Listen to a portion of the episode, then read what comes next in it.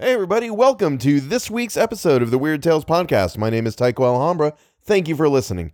Welcome to the new year. It's 2021, finally, and uh, we can put 2020 behind us and move on. Um, hopefully, this year will be uh, much, much happier for you, much better, much more prosperous, and, uh, and much safer for everybody involved. Because this is the new year, I wanted to do something special and uh, I decided to launch into something that I've wanted to do for a long time, but uh, have not uh, found the place for it. I, it was it was always on the short list for the October project, but it was just not. It, it's not long enough to fit into the October project, um, and uh, and I just and I, I back in the early days of the podcast, I started doing it and then quickly gave up because reasons because I was that was that was the the dark times of the show. Um, but uh, I'm I'm really happy and excited to bring you the Three Impostors by Arthur Machen. Um, I'm going to be going through the whole thing. Uh, I don't know how long it's going to take, and we're going to find out together. But uh, I'm really excited to bring it to you. I decided, new year, let's do this. Let's just do a whole big thing. So uh, here is uh, the start of the Three Impostors. Uh, thank you all so much for listening. If you uh, feel generous, you can support me on Patreon. You can find me at patreon.com slash the Weird Tales Podcast. I would really appreciate it. Um, other than that, let's go ahead and get on with the show. The Three Impostors by Arthur Machen. Prologue. And Mr. Joseph Walters is going to stay the night, said the smooth, clean shaven man to his companion an individual not of the most charming appearance who had chosen to make his ginger colored mustache merge into a pair of short chin whiskers. The two stood at the hall door, grinning evilly at each other, and presently a girl ran quickly down the stairs and joined them. She was quite young, with a quaint and piquant rather than a beautiful face, and her eyes were of a shining hazel.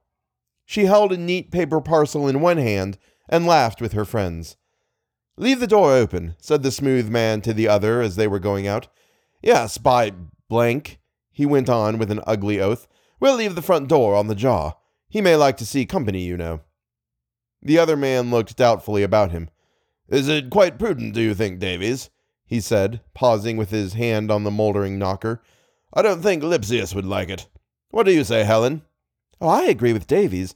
Davies is an artist, and you are commonplace, Richmond, and a bit of a coward. Let the door stand open, of course. But what a pity Lipsius had to go away. He would have enjoyed himself. Yes, replied the smooth Mr. Davies. That summons to the west was very hard on the doctor. The three passed out, leaving the hall door cracked and riven with frost and wet, half open, and they stood silent for a moment under the ruinous shelter of the porch. Well, said the girl, it is done at last. I shall hurry no more on the track of the young man with spectacles. We owe a great deal to you, said Mr. Davies politely. The doctor said so before he left.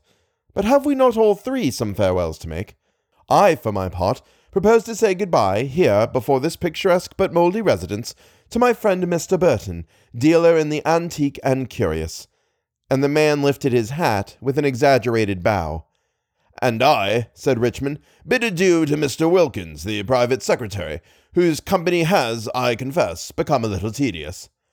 Farewell to Miss Lally and to Miss Leicester also, said the girl, making as she spoke a delicious curtsy. Farewell to all occult adventure. The farce is played. Mr. Davies and the lady seemed full of grim enjoyment, but Richmond tugged at his whiskers nervously. I feel a bit shaken up, he said. I've seen rougher things in the States, but that crying noise he made gave me a sickish feeling. And then the smell. But my stomach was never very strong. The three friends moved away from the door and began to walk slowly up and down what had been a gravel path, but now lay green and pulpy with damp mosses. It was a fine autumn evening, and a faint sunlight shone on the yellow walls of the old deserted house and showed the patches of gangrenous decay, and all the stains, the black drift of rain from the broken pipes, the scabrous blots where the bare bricks were exposed, the green weeping of a gaunt laburnum that stood beside the porch, and ragged marks near the ground where the reeking clay was gaining on the worn foundations. It was a queer, rambling old place, the center perhaps 200 years old, with dormer windows sloping from the tiled roof, and on each side there were Georgian wings. Bow windows had been carried up to the first floor, and two dome like cupolas that had once been painted a bright green were now gray and neutral. Broken urns lay upon the path, and a heavy mist seemed to rise from the unctuous clay. The neglected shrubberies, grown all tangled and unshapen, smelt dank and evil, and there was an atmosphere all about the deserted mansion that proposed thoughts of an opened grave. The three friends looked dismally at the rough grasses and the nettles that grew thick over lawn and flower beds, and at the sad water pool in the midst of the weeds. There, above green and oily scum, instead of lilies, stood a rusting triton on the rocks, sounding a dirge through a shattered horn, and beyond, beyond the sunk fence and the far meadows, the sun slid down and shone red through the bars of the elm trees. Richmond shivered and stamped his foot. We had better be going soon, he said. There's nothing else to be done here.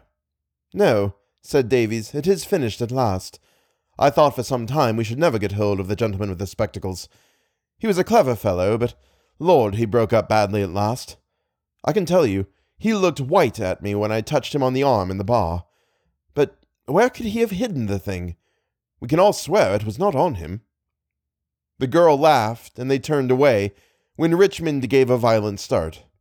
Ah, he cried, turning to the girl. What have you got there? Look, Davies, look. It's all oozing and dripping. The young woman glanced down at the little parcel she was carrying and partially unfolded the paper. Yes, look, both of you she said. It's my own idea. Don't you think it will do nicely for the doctor's museum? It comes from the right hand, the hand that took the gold Tiberius. Mr. Davies nodded with a good deal of approbation, and Richmond lifted his ugly, high crowned bowler and wiped his forehead with a dingy handkerchief. I'm going, he said.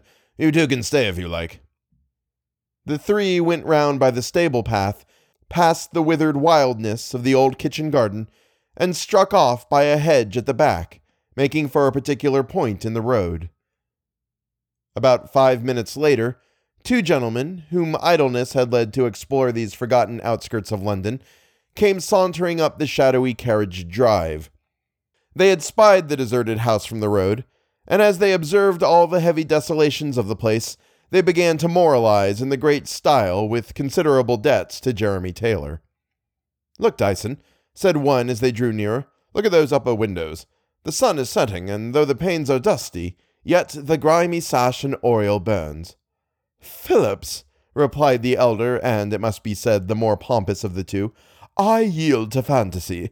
I cannot withstand the influence of the grotesque. Here, where all is falling into dimness and dissolution, and we walk in cedarn gloom, and the very air of heaven goes mouldering to the lungs, I cannot remain commonplace. I look at that deep glow on the panes, and the house lies all enchanted. That very room, I tell you, is within all blood and fire. Adventure of the Gold Tiberius. The acquaintance between Mr. Dyson and Mr. Charles Phillips arose from one of those myriad chances which are every day doing their work in the streets of London. Mr. Dyson was a man of letters and an unhappy instance of talents misapplied. With gifts that might have placed him in the flower of his youth among the most favored of Bentley's favorite novelists, he had chosen to be perverse. He was, it is true, familiar with scholastic logic, but he knew nothing of the logic of life, and he flattered himself with the title of artist, when he was, in fact, but an idle and curious spectator of other man's endeavors. Amongst many delusions, he cherished one most fondly that he was a strenuous worker, and it was with a gesture of supreme weariness that he would enter his favorite resort, a small tobacco shop in Great Queen Street, and proclaim to anyone who cared to listen that he had seen the rising and setting of two successive suns. The proprietor of the shop, a middle aged man of singular civility, tolerated Dyson partly out of good nature and partly because he was a regular customer. He was allowed to sit on an empty cask and to express his sentiments on literary and artistic matters till he was tired or the time for closing came, and if no fresh customers were attracted, it is believed that none were turned away by his eloquence. Dyson was addicted to wild experiments in tobacco. He never wearied of trying new combinations, and one evening he had just entered the shop and given utterance to his last preposterous formula when a young fellow of about his own age, who had come in a moment later, asked the shopman to duplicate the order on his account, smiling politely as he spoke to Mr. Dyson's address. Dyson felt profoundly flattered, and after a few phrases, the two entered into conversation, and in an hour's time the tobacconist saw the new friends sitting side by side on a couple of casks deep in talk. My dear sir, said Dyson, I will give you the task of the literary man in a phrase. He has got to do simply this to invent a wonderful story and to tell it in a wonderful manner. I will grant you that, said Mr. Phillips, but you will allow me to insist that, in the hands of the true artist in words, all stories are marvelous, and every circumstance has its peculiar wonder. The matter is of little consequence, the manner is everything. Indeed, the highest skill is shown in taking matter apparently commonplace and transmuting it by the high alchemy of style into the pure gold of art. That is indeed a proof of great skill, but it is great skill exerted foolishly, or at least unadvisedly. It is as if a great violinist were to show us what a marvelous harmonies he could draw from a child's banjo. No, no, you are really wrong. I see you take a radically mistaken view of life. But we must thresh this out. Come to my rooms. I live not far from here. It was thus that Mr. Dyson became the associate of Mr. Charles Phillips, who lived in a quiet square not far from Holborn. Thenceforth, they haunted each other's rooms at intervals, sometimes regular and occasionally the reverse, and made appointments to meet at the shop in Queen Street, where their talk robbed the tobacconist's profit of half its charm. There was a constant jarring of literary formulas, Dyson exalting the claims of the pure imagination, while Phillips, who was a student of physical science and something of an ethnologist, insisted that all literature ought to have a scientific basis. By the mistaken benevolence of deceased relatives, both young men were placed out of reach of hunger, and so, meditating high achievements, idled their time pleasantly away and reveled in the careless joys of a bohemianism devoid of the sharp seasoning of adversity. One night in June, Mr. Phillips was sitting in his room in the calm retirement of Red Lion Square. He had opened the window and was smoking placidly while he watched the movement of life below. The sky was clear, and the afterglow of sunset had lingered long about it, and the flushing twilight of a summer evening, vying with the gas lamps in the square, had fashioned a chiaroscuro that had in it something unearthly and the children racing to and fro upon the pavement, the lounging idlers by the public, and the casual passers by rather flickered and hovered in the play of lights than stood out substantial things. By degrees, in the houses opposite, one window after another leapt out a square of light. Now and again, a figure would shape itself against a blind and vanish, and to all this semi theatrical magic, the runs and flourishes of brave Italian opera played a little distance off on a piano organ, seemed an appropriate accompaniment, while the deep muttered bass of the traffic of Holborn never ceased. Phillips enjoyed the scene and its effects. The lights in the sky faded and turned to darkness, and the square gradually grew silent. And still he sat, dreaming at the window, till the sharp peal of the house bell roused him, and looking at his watch, he found that it was past ten o'clock. There was a knock at the door, and his friend Mr. Dyson entered, and according to his custom sat down in an armchair and began to smoke in silence. You know, Phillips, he said at length, that I have always battled for the marvelous. I remember your maintaining in that chair that one has no business to make use of the wonderful, the improbable, the odd coincidence in literature, and you took the ground that it was wrong to do so because, as a matter of fact, the wonderful and the improbable don't happen and men's lives are not really shaped by odd coincidence. Now, mind you, if that were so, I would not grant your conclusion, because I think the criticism of life theory is all nonsense, but I deny your premise. A most singular thing has happened to me tonight. Really, Dyson, I am very glad to hear it. Of course, I oppose your argument, whatever it may be, but if you would be good enough to tell me of your adventure, I should be delighted. Well, it came about like this.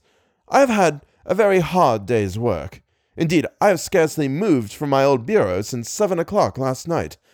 I wanted to work out that idea we discussed last Tuesday. You know, the notion of the fetish worshipper. Yes, I remember. Have you been able to do anything with it? Oh, yes, it came out better than I expected. But there were great difficulties, the usual agony between the conception and the execution.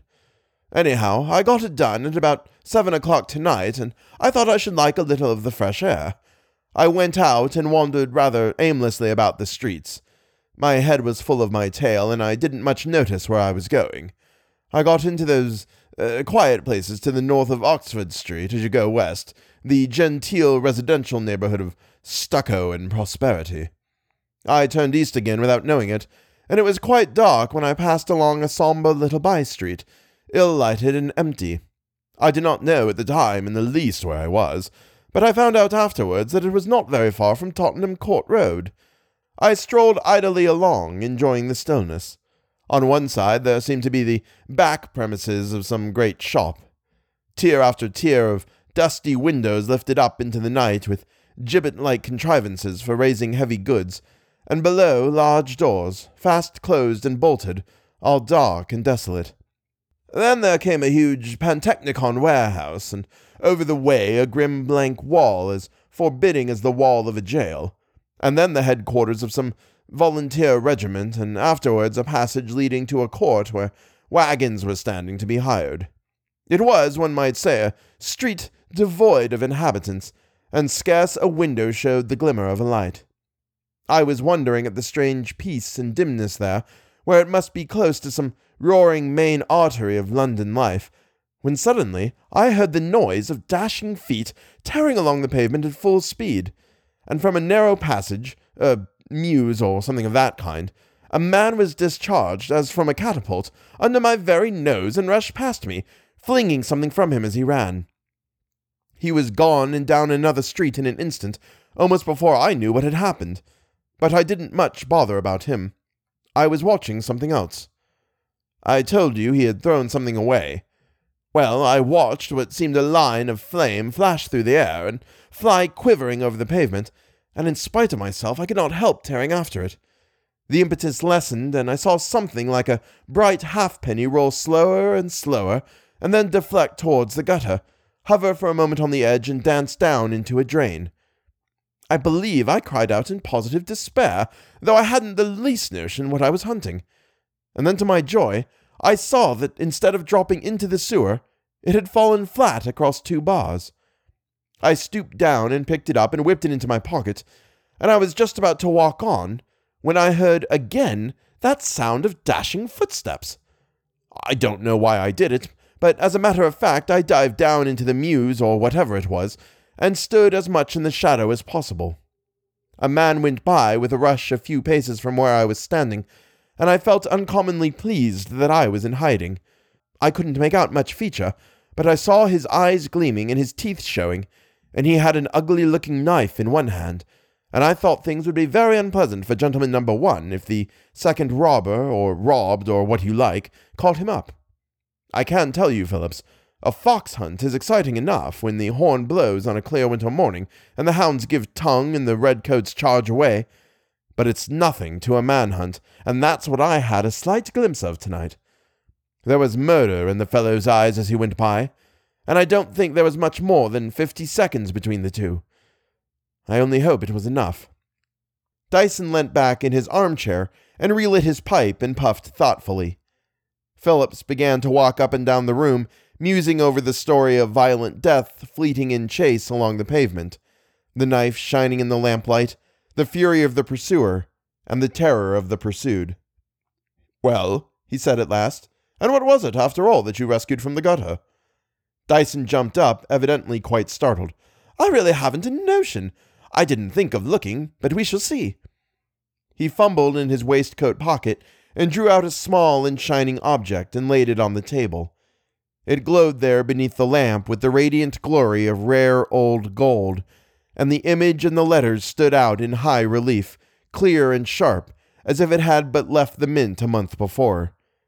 The two men bent over it, and Phillips took it up and examined it closely. Imperial Tiberius Caesar Augustus. He read the legend, and then, looking at the reverse of the coin, he stared in amazement, and at last turned to Dyson with a look of exultation. Do you know what you have found? he said. Apparently a gold coin of some antiquity, said Dyson coolly. Quite so. A gold Tiberius. No, that is wrong. You have found the gold Tiberius. Look at the reverse. Dyson looked and saw the coin was stamped with the figure of a faun standing amidst reeds and flowing water. The features, minute as they were, stood out in delicate outline. It was a face lovely and yet terrible, and Dyson thought of the well known passage of the lad's playmate, gradually growing with his growth and increasing with his stature, till the air was filled with the rank fume of the goat. Yes, he said, it is a curious coin. Do you know it? I know about it. It is one of the comparatively few historical objects in existence. It is all storied like those jewels we have read of. A whole cycle of legend has gathered around the thing. The tale goes that it formed part of an issue struck by Tiberius to commemorate an infamous excess. You see the legend on the reverse Victoria. It is said that by an extraordinary accident, the whole issue was thrown into the melting pot, and that only this one coin escaped. It glints through history and legend, appearing and disappearing with intervals of a hundred years in time and continents in place. It was discovered by an Italian humanist and lost and rediscovered. It has not been heard of since 1727, when Sir Joshua Byrde, a Turkey merchant, brought it home from Aleppo and vanished with it a month after he had shown it to the virtuosi, and no man knew or knows where. And here it is. Put it in your pocket, Dyson, he said after a pause. I would not let anyone have a glimpse of the thing if I were you. I would not talk about it. Did either of the men you saw see you? Well, I think not. I don't think the first man, the man who was vomited out of the dark passage, saw anything at all, and I am sure that the second could not have seen me. And you didn't really see them? You couldn't recognize either the one or the other if you met him in the street tomorrow? No, I don't think I could. The street, as I said, was dimly lighted, and they ran like madmen. The two men sat silent for some time, each weaving his own fancies of the story. But lust of the marvelous was slowly overpowering Dyson's more sober thoughts. It is all more strange than I fancied, he said at last. It was queer enough what I saw. A man is sauntering along a quiet, sober, everyday London street, a street of grey houses and blank walls, and there, for a moment, a veil seems drawn aside, and the very fume of the pit steams up through the flagstones. The ground glows red hot beneath his feet, and he seems to hear the hiss of the infernal cauldron. A man flying in mad terror for his life, and furious hate pressing hot on his steps with knife drawn ready. Here, indeed, is horror. But what is all that to what you have told me? I tell you, Phillips, I see the plot thicken. Our steps will henceforth be dogged with mystery, and the most ordinary incidents will teem with significance. You may stand out against it and shut your eyes, but they will be forced open. Mark my words, you will have to yield to the inevitable. A clue, tangled if you like, has been placed by chance in our hands. It will be our business to follow it up.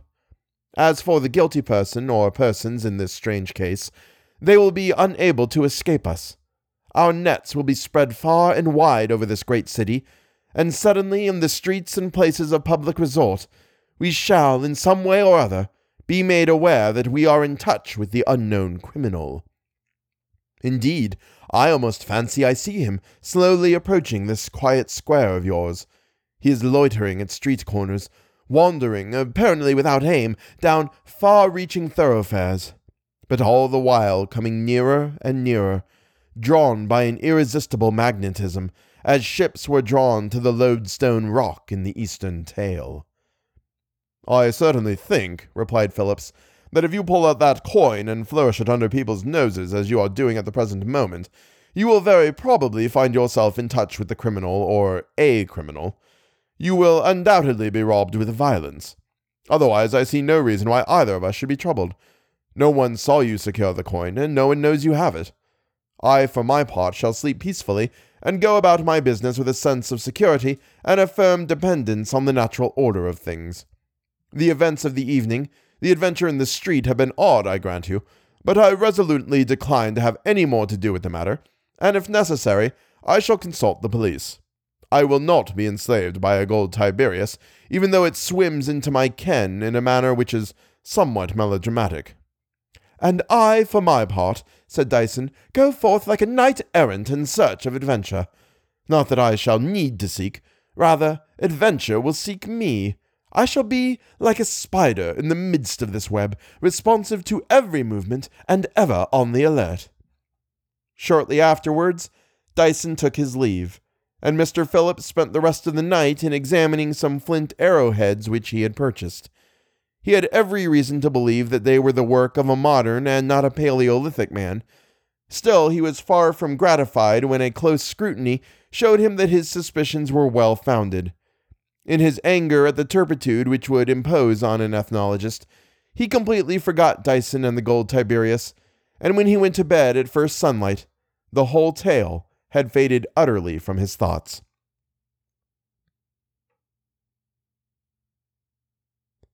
The Three Impostors by Arthur Machen will continue next week. Uh, we're going to pick up with The Encounter of the Pavement, um, which is the first part of the next uh, the next segment of the adventure. So uh, I think that will do it for this week. As always, you are welcome to come support me on Patreon, patreon.com slash the Weird Tales Podcast.